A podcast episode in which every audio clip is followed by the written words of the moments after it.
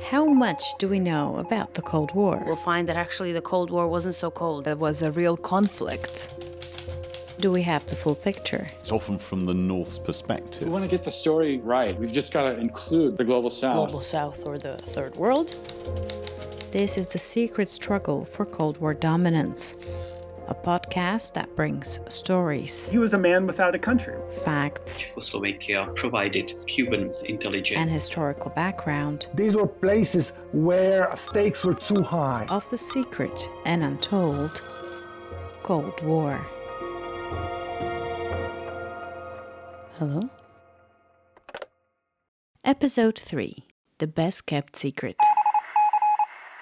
Welcome to the secret struggle for Cold War dominance.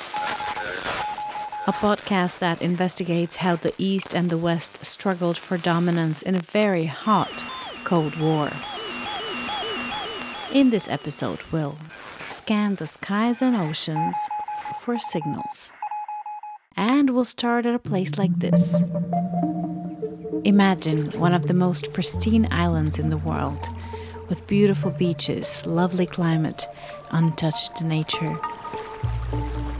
The Chagos Islands, or archipelago, lies in the Indian Ocean. It's a part of Mauritius, close to the Maldives and the Seychelles. You get the picture.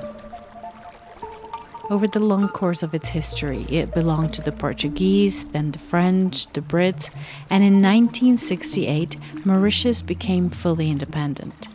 However, not the Chagos archipelago. Why? The Brits separated the Chagos Islands from Mauritius in order to form the British Indian Ocean Territory, or in short, the Biot, that consists of over a thousand islands, the largest one called Diego Garcia. And the reason for this was simple its location, its strategic location. Here's the backstory. After World War II, there was a rush for decolonization. Many countries in Asia and Africa wanted to get rid of foreign bases on their territory. And so, in the 1950s and 60s, American and British signals intelligence experts, who gather information from technologies, phone calls, fiber optic lines, and satellites, they were essentially getting evicted from all these places and needed to find a new safe space for their operation. So in 1961, the two agencies that focus on signals intelligence, the British GCHQ and the American NSA, went on an island hunt. And decided on the island of Diego Garcia. The only thing standing in the way of their plan was a small population of almost 2,000 locals and they were quite forcibly, if not violently, removed from the island in a trade off. Essentially, there's stories of, you know, them maiming dogs and literally forcing people to flee. This island of Diego Garcia was chosen to become this refugee camp for spies from other parts of the world, creating here a military base and a communication signals intelligence station. They paid compensation to um, another island where the, the inhabitants were resettled, but of course the money sort of disappeared and never reached the people who'd been displaced, who had been made refugees. Do we know where it disappeared to? I think it. The documents suggest it vanished into the pockets of various people in the local government, but um, I think that's a bit of a mystery. So the people were never really reimbursed, yes? And, and actually, I think the fight still does continue in certain areas of the world to, to kind of re inhabit these populations. Yes, the fight is still ongoing. In fact, a recent UN ruling of 2019 states that this separation of the Chagos Islands from Mauritius was illegal and that the UK should leave the island. However, no sign of intelligence agencies pulling out and local inhabitants going back in to the island just yet.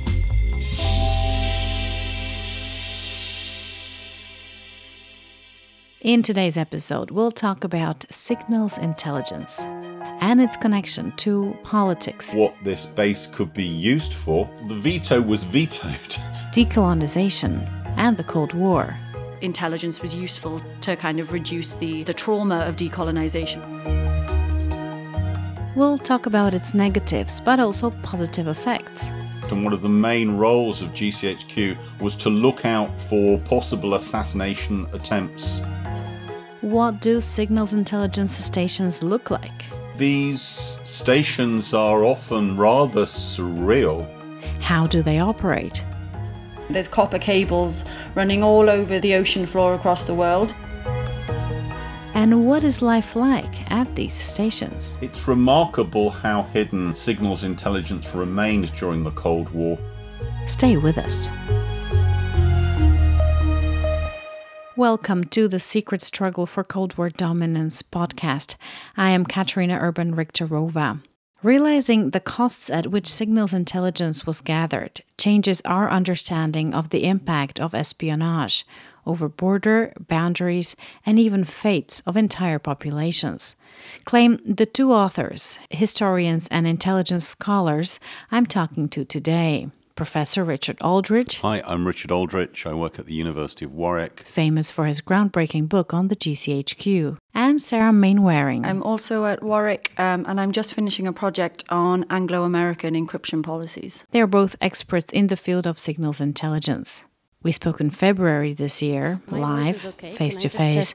Your And then in July, via the standard COVID safe channels of the internet. Yes. And um, you will hear snippets of both these interviews. Is it recording? Yeah, it's recording. It's recording. Oh, fantastic. Now, let's go back to that serene island of Diego Garcia in the Indian Ocean, covered by satellites, buildings, and tapping gadgets. You could have found all the information about the case and the UN ruling in the press last year. However, there's also a secret angle to the story. Historians Sarah Mainwaring and Richard Aldrich found secret archive material about the Diego Garcia station that was supposed to have been kept secret forever. The partnership in intelligence between the UK and the US is historic. We know a lot about it. But I'd never seen documents that just laid it bare quite so clearly. Documents naming the setup of this station a priority for both the UK and the US. And more specifically, tasks were also divided. The US would pay for the facility, it would build the buildings, set up satellites and gadgets, and the UK would take care of the sanitizing of the island, or in fact, of the resettling of the local population, officially and financially, leaving the US out of this process entirely. Essentially, the, the money that the United States paid to Britain for this base facilities was hidden by deducting it from the money which Britain owed the United States for help with its nuclear weapons program. So, in fact, the US had clean hands, uh, or it pretended it, it had nothing to do with the station, yes? Yes, the Britain was to some extent used as a cutout. The other piece of sneaky activity was that when British bases were offered to the United States, it was normal to assure the British Parliament that there was some kind of veto over what this base could be used for. And this was effectively, the veto was vetoed. The um, the veto was removed secretly because although Parliament was told, the British Parliament was told, Britain had a veto over the use of this base. The British Prime Minister wrote secretly to Richard Nixon saying the veto would never be used. Professor Richard Aldrich actually claims this was one of the most secret documents between the US and the UK. The United States was especially anxious to avoid any taint of colonialism because the the very origins of the United States is really uh, rooted in an anti-colonial revolution. Um, they were very anxious about being seen to establish a colonial territory, and so Britain was used effectively as a proxy for the United States. Okay, just to make sure we're all on the same page, this is what we mean when talking about signals intelligence. Intelligence agencies gather or collect information, either through or thanks to humans. That's what we call HUMINT. We have TechInt, intelligence gathered through different technology, and then we have SIGINT, intelligence collected from all kinds of signals. So, signals intelligence is the general term used for the collection of intelligence from communications lines. So, that can mean everything from phone lines to fiber optic lines. Um, some people use it to refer to satellites, but really what we're talking about is technical intelligence. And I think over the last kind of 30, 40 years, a number of people have kind of identified its growing importance because as the world becomes more connected to these lines, as we use, you know, the internet for everything, more information is now on these communication systems. The latest research of Mainwaring and Aldrich reveals that the British have a pretty long history of settling exotic islands and territories across the globe for the purposes of signals intelligence. Ascension Island in the Atlantic is one example, as is Cyprus. Cyprus was vital because it was essentially a refugee camp for British spies being and American spies being thrown out of other places in the region.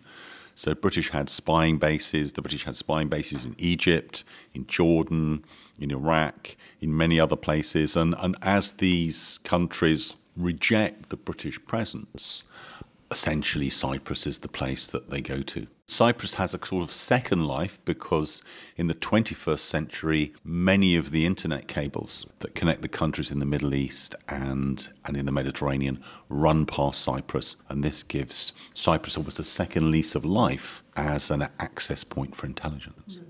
How big is it in terms of the whole site? Um, so I think uh, the UK still owns about 90 miles. It's not a small amount of, of territory.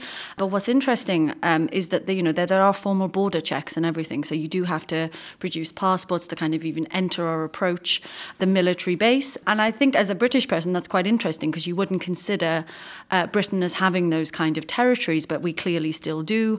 Everyone kind of knows about it. You can sort of you know go on a, an exploration of, of the Cypriot island for other kind of purposes, and it's literally just there there. So that is certainly interesting about Cyprus uh, because so many Brits go on holiday there, but very few of them are probably aware of just how important the island has been and will continue to be. Then you name Hong Kong as the most important outpost in Asia. Why is that? What kind of information actually did uh, did the post in uh, Hong Kong provide? Do we have any concrete information? So Hong Kong was extremely important in terms of listening to China really because it was so close. So, what this allows you to do is to listen to quite a lot of radio communications which the Chinese are perhaps not putting into code because they think they're only traveling over a relatively short range, don't bother to encode them. The other thing that Hong Kong was useful for was very large numbers of refugees, defectors were pouring into Hong Kong, and these were routinely debriefed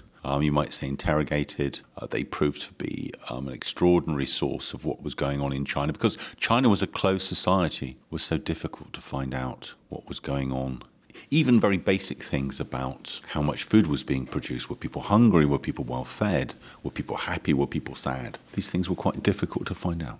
And then, uh, when the 100 year lease on new territories expired in 1997, where did these signal stations go next? When the lease was expiring, the Americans were getting very excited. They said, well, "We must find a way of staying, keeping our bases on in Hong Kong. Can we just not just have a little bit of territory?" Um, actually, most of these stations moved to Australia, which you know has a kind of a triple layer of colonialism in a sense mm-hmm. because the you know the Americans are, are using the British as proxies and, and, and, it's not just the British it's the British Commonwealth that's being used as proxies. So there's a multi-layered imperialism going on here potentially. So right now it's all in Australia um, it's either there, or I would actually suggest it's actually in the sky. So, a lot of these technologies, which used to be dependent on physical stations, are now in satellites. They're either under the ocean, uh, going through fiber optic cables, or they're, you know, literally uh, with the stars. Um, and I think that's another interesting aspect about these kind of issues is that, you know, people think of them as disappearing, as waning, as reducing, but actually, just as people used to use AOL dial up technologies and everyone now uses fiber optic, you know, these capabilities change with that too. So I think these technologies always reinvent themselves, maybe as society develops. Then I think in your paper you say a cloud is always a, uh, a building with a few storages, right? Um, and in your paper, you also make the point that foreign bases, intelligence sites, operations were uh, a sign of uh, imperialism in the past, but you're saying it's not in the past. It's also uh, right now, currently, and possibly in the future, as currently the secret services are exploring the world's oceans.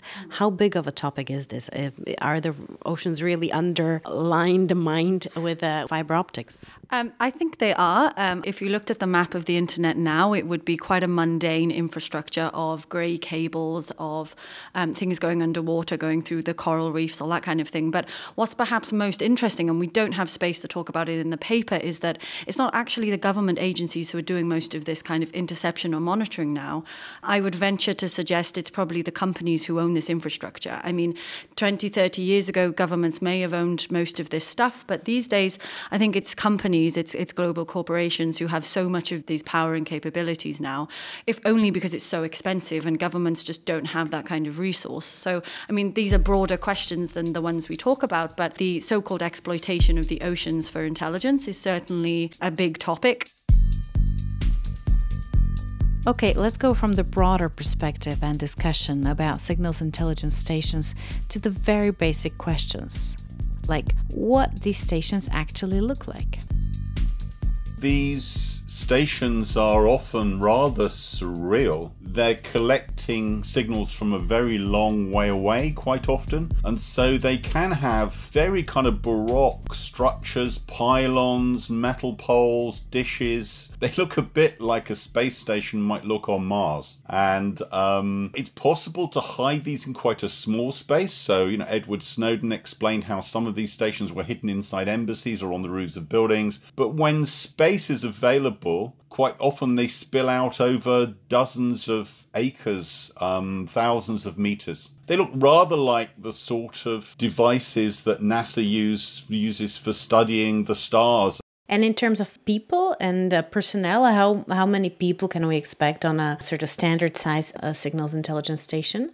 there isn't really a standard size. There are small ones and big ones, but places like Diego Garcia, places like Cyprus might well have over a thousand people working on signals intelligence and other kinds of surveillance. But I think when you think about people working on these stations, um, it's not always people sitting there in the image of Bletchley Park, like literally writing down codes and, and intercepting that way. Um, I think quite often on these kind of bigger stations, there'll be more engineers than anything having to, you know, make sure that the buildings and the metal pylons remain physically, you know, robust and kind of strong enough and that kind of thing. So there's a whole host of people working there. And I know for the purposes of this research paper, you've conducted many interviews with people who've been working at different signals intelligence stations. Uh, so you know a little bit about their life and their lifestyle. So, uh, do people go for sort of long term periods to these uh, stations? Do they take their families with them? Uh, is there really a community of people where they would have schools and uh, gatherings, or is it more trying to keep the people to a minimum? These stations varied. Uh, Ascension Island, for example, is quite remote. It's essentially a, a volcanic rock in the middle of the Atlantic Ocean. So those postings tended to be unaccompanied. By contrast, um, Cyprus was essentially like a continuation of a British colonial presence. There was kind of a little a little England in um, in the southeast corner of Cyprus or near Famagusta with schools and churches and all the things one might expect in a military base in Britain. But I think one of the funniest conversations I ever had with someone who had been posted to Diego Garcia was that I opened the interview by, you know, describing the island from photos I'd seen as this idyllic, beautiful place and he just said well sarah it, it, it actually isn't that nice. It really kind of made me sit up a little bit. I think it's always interesting when you do speak to these people who have who've worked on, on these um, incredible remote islands to kind of hear their perspective as well because it's often different to the one that we gather from secondary or primary sources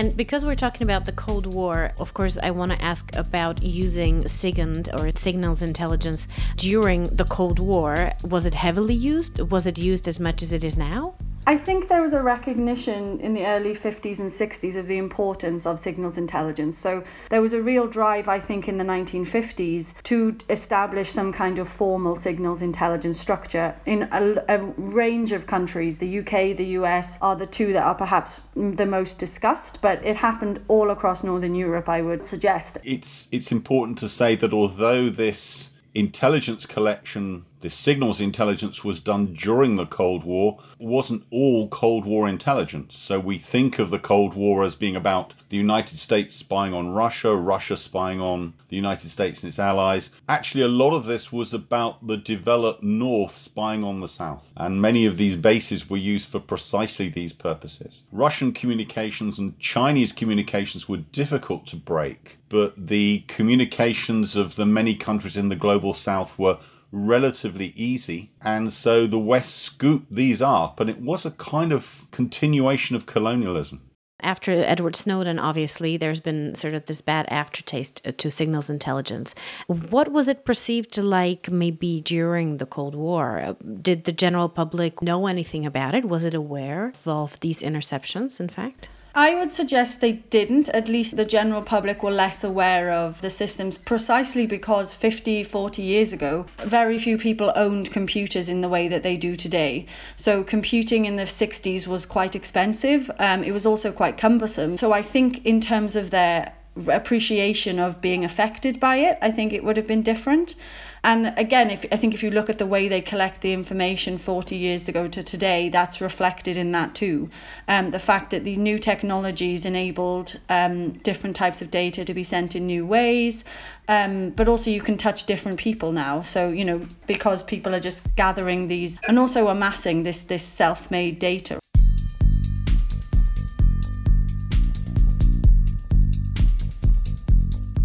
In your paper, you say the history of signals intelligence is ignored in favor of a narrative composed of human agents, because probably those are the interesting ones that we want to watch on, on TV. How common is, in fact, a debate about signals intelligence in the intelligence community? Well, you're certainly right that human intelligence tends to be the thing that's celebrated on TV and also in film. So whether we're talking about, you know, Jack Bauer or James Bond or 24, all these things tend to focus on human intelligence. And really, I think in the whole history of GCHQ, um, until recently, there's only been one film. There was a film made in the early 1980s. But other than that, GCHQ is pretty much invisible, and its activities in the global south even more invisible. That's only really changed with the arrival of Edward Snowden in 2013. Obviously, equations aren't as fun as, you know, James Bond, so you're never going to have the same kind of traction, but there's an important story to be told, I think. Most of these stations were disguised as military bases. In the case of a second station that was being built in Sri Lanka, for instance, the British government debated whether or not to disclose the real mission of the station, and they decided not to in the end. Naturally, the next question that comes to mind then is how did countries scouted for such locations welcome or perceive such bases? A good example would be Cyprus, where the presence of British bases is much debated. Um, some people like the economic activity, it provides employment. Uh, other people see it as an issue of, um, of colonization, they, it's a focus for nationalist protests. So, quite often, the the local population is divided. But over time, the issue of nationalism and sovereignty has tended to result in the closure of many of these bases. That's why the few that remain are highly prized by Britain and the United States. Is there a difference between what signals intelligence stations looked like back in the time of the Cold War, maybe 40 years ago, and now? Um, I think the main difference would be in the, the target of the signals that they're trying to access. So, as a lot more um, of the communications routes have gone both underground, so you know there's copper cables running all over the uh, the ocean floor across the world. Um, they become you know more focused on that, and there's a number of bases in the UK, for example, that aren't in the same category as the ones we're discussing today, but they do that, and the um, the cables come onto the shore, they come onto the beach, and then that's how they access it they do look different because during the Cold War, a lot of the focus was on collecting signals that were sent by wireless. Um, so you'd have very large aerial farms. Then there's a shift to satellites, and more recently, it's been about tapping into fiber optic cables. So what what you tend to have is is actually smaller buildings and less of the kind of vast baroque signals array. They look less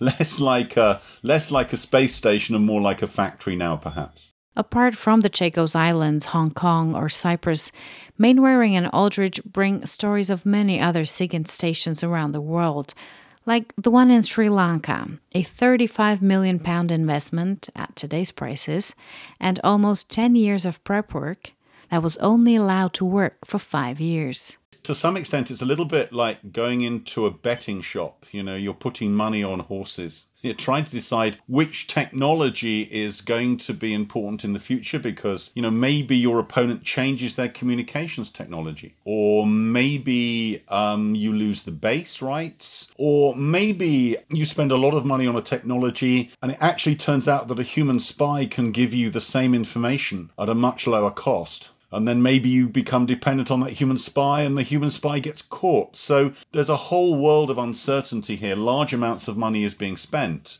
but the the foothold, if you like, is quite precarious. The secret state or the best kept secret are sometimes the terms that describe signals intelligence. It's remarkable how hidden signals intelligence remained during the Cold War. It was essentially only exposed in the last decade of the Cold War when a number of Russian spies were found, someone called Geoffrey Prime in GCHQ in Britain. What's fascinating about this is in the 1980s when the story of Cold War signals intelligence started to come out, there was a realization that many of these things were hiding in plain sight. These stations were so big, the antenna was so baroque. There was just a surprise that these things had stayed secret for about 40 years from the end of the Second World War. And it's it's it's it's puzzling. It's genuinely puzzling to to kind of think why were these huge things which actually quite difficult to hide kind of ignored by historians, political scientists, even the general public for decades really, it's only in the last five to ten years of the Cold War does the public become aware of this, what is really the most important kind of Cold War espionage. Edward Snowden, a former US contractor who disclosed huge amounts of espionage information about the US spying on its enemies and friends, put signals intelligence in the spotlight in the year 2013 and since then it has had a bad rap. Mainwaring and Aldrich don't shy away from calling the UK and the US SIGINT stations of the Cold War a fixer employed to prolong the existence of empire, or a way to gain influence and dominance over the global south, meaning Africa, Asia, and Latin America, and frankly speak about an infringement on external territories. However, they also include stories that show the other face of signals intelligence stations and their work. Like that of a station in Iraq, which helped prevent an assassination of the King of Jordan in the late 1950s. One of the interesting things we've discovered recently is that in the 1980s, Downing Street wrote to GCHQ to thank them for all the work they'd done on counterterrorism during a visit by the Queen to Jordan. One of the main roles of GCHQ was to look out for possible assassination attempts. We talk a lot about code breaking, but these agencies also make a lot of codes that keep the country safe as well. So when our own diplomats are traveling abroad or when they're operating in certain things, or even something like our nuclear code systems, these agencies also do that. So I think there's a positive news story there to be told. The other positive was war warning. So essentially, signals intelligence is about listening to your enemy to make sure they're not about to attack you. So you could argue signals intelligence had a calming effect on the international system. It gave the various countries reassurance that nobody was planning to do something difficult or dangerous.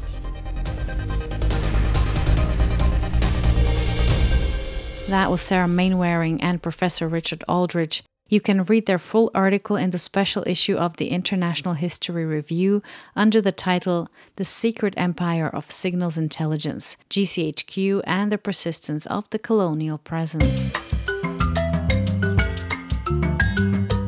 So that was episode three of our Secret Struggle for Cold War Dominance podcast. If you like our podcast and want more of it, please go to any of the popular podcasting platforms like iTunes, Spotify, Stitcher, Google Podcasts, or SoundCloud. Find us there under the name The Secret Struggle for Cold War Dominance, and then hit the plus, subscribe, or add button so that you get the latest episode of the podcast as soon as it's out. We've already published two episodes, which, if you haven't heard, I suggest you go back and listen to. In August, we're going to take a short academic break and we'll be back with episodes 4 and 5 in September. In the meantime, though, we'll be publishing a lot of extra material that didn't make it into the podcast, so please watch out for it on Twitter or Facebook. This podcast is created and produced independently. Interviews, editing, sound design, and all the rest of it is done by me, Katarina Urban Richterova. The idea for the podcast was conceived by Dr. Daniela Richterova and myself. We would like to thank the Warwick Institute of Advanced Study for their contribution to the project. If you have any questions, comments, or feedback regarding this podcast, the special issue, or any of the articles, please email us at Cold War Dominance in one word at gmail.com.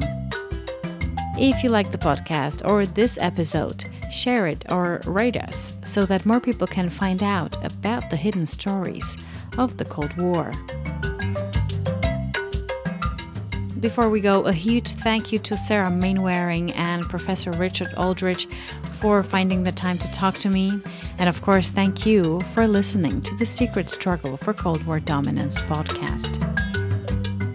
And to lighten things up a bit at the end, here is our regular nugget of wisdom, tested by history and time. We learnt sometimes how they were punished. So somebody might have been serving in Cyprus or Malaya for 20 years. They'd become quite accustomed to nice warm temperatures. I spoke to one person who did something their boss disapproved of, and he was put on a plane to Iceland the next day. What a punishment. Eh? That's a punishment.